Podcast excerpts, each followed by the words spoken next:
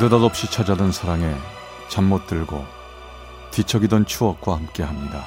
라디오 사랑극장 어느 날 사랑이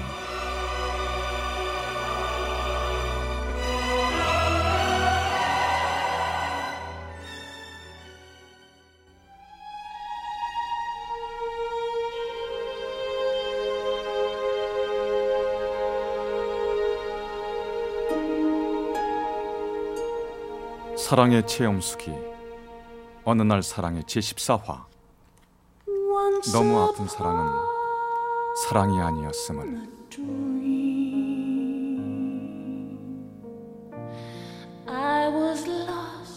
정말 딱 11년 전 오늘인 것 같습니다. 나의 첫사랑을 만났던 그날이요. 21살 때 그 사람을 처음 만났는데 장소는 주말 아르바이트를 하기 위해 시내에 있는 맥주를 파는 작은 호프집이었습니다.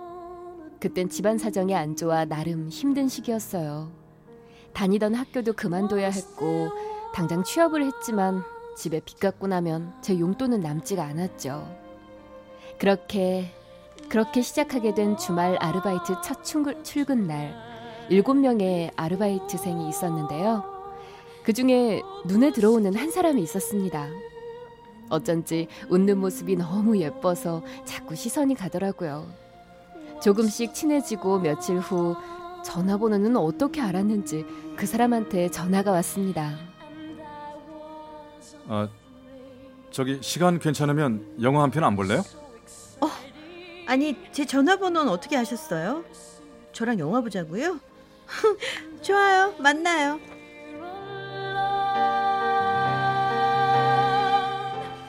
그 사람도 제가 마음에 있었나 봅니다. 그렇게 한두 번 만나고 우린 진지한 만남을 시작했죠. 너무 믿음직스럽고 그 훈훈한 미소처럼 언제고 내 옆에 있는 그 사람 때문에 너무너무 행복하고 좋았습니다.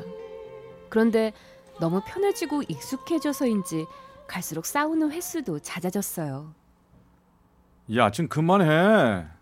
아, 너 자꾸 왜 이래? 아니, 좀 이해해주면 안 돼? 나 집 때문에도 힘든 거 알잖아. 집 얘기 그만해.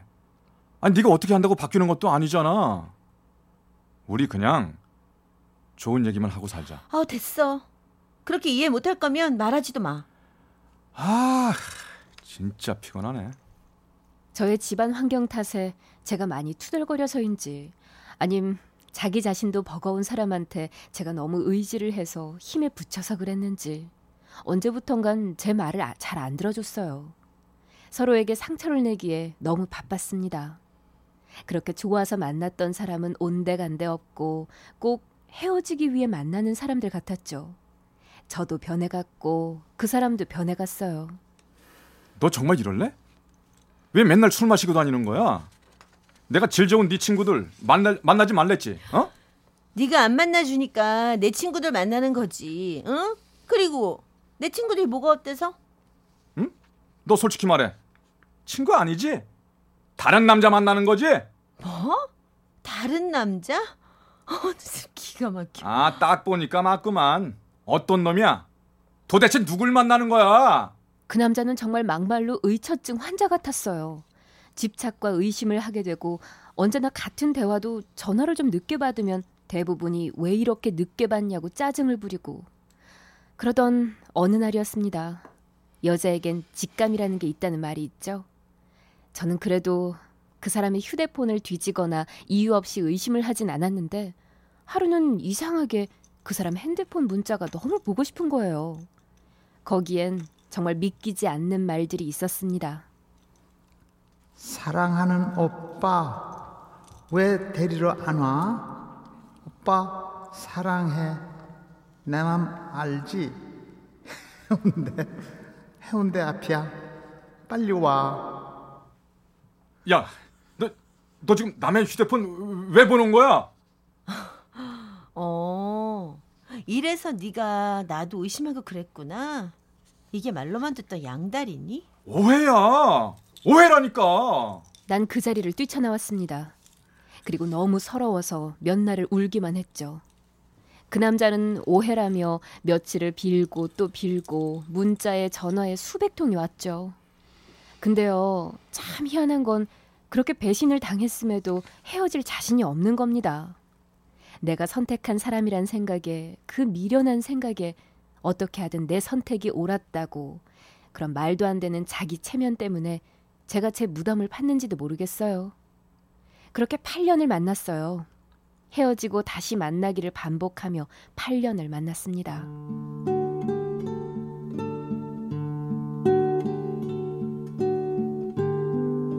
사귀는 기간이 길어지다 보니 자연스럽게 결혼 얘기가 나오게 되었습니다. 그때 저는 집 사정으로 식구들이 뿔뿔이 흩어져 산 지 한 3년쯤 됐을 때고 둘째 동생 시집 보내고 혼자서 자취를 하면서 집에 빚을 갚고 있었을 때입니다. 솔직히 어느 누구도 좋아할 집 환경이 아니었죠. 그쪽 집에서 막상 자기 아들이랑 결혼할 세, 결혼할 거라 생각하니 너무 아들이 아까우셨나 봅니다. 어머님 설거지 제가 할게요. 아 그런 거 너 꼭 물어보고 하냐?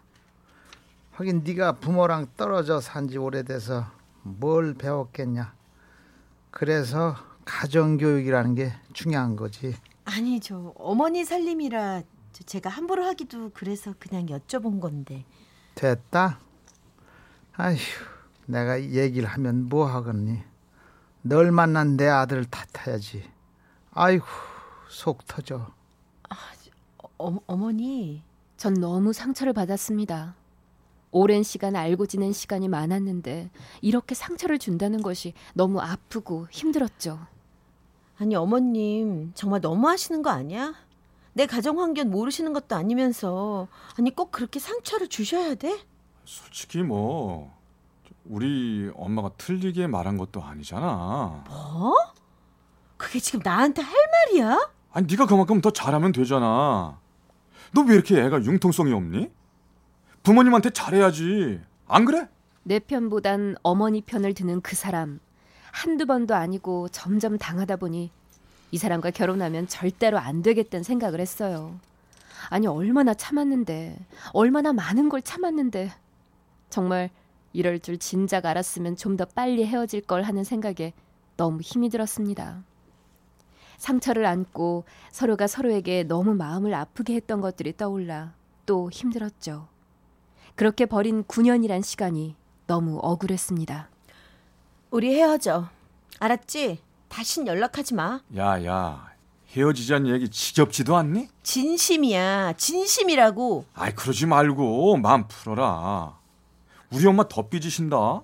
그 사람은 언제나처럼 며칠 연락 없다가 다시 만날 줄 알았나 봅니다. 몇 달 안 만나다 다시 연락하면 만날 줄 알았겠죠. 저는 전화번호까지 모두 바꿔버렸어요. 그리고 전 정말 그 사람과 헤어졌습니다.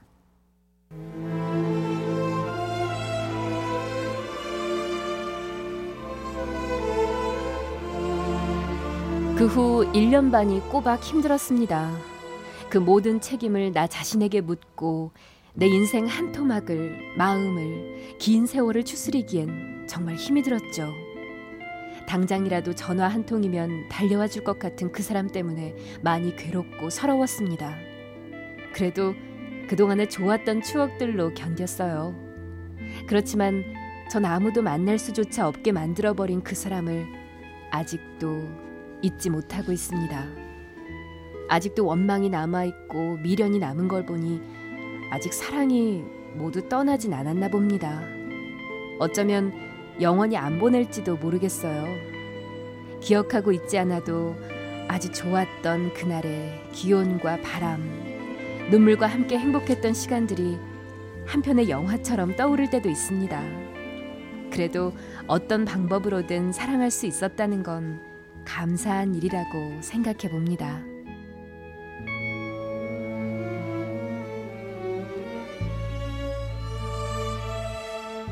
부산 사상구의 윤모 씨가 보내주신 사랑의 체험수기 어느 날 사랑이 제14화 너무 아픈 사랑은 사랑이 아니었음을 편이었습니다.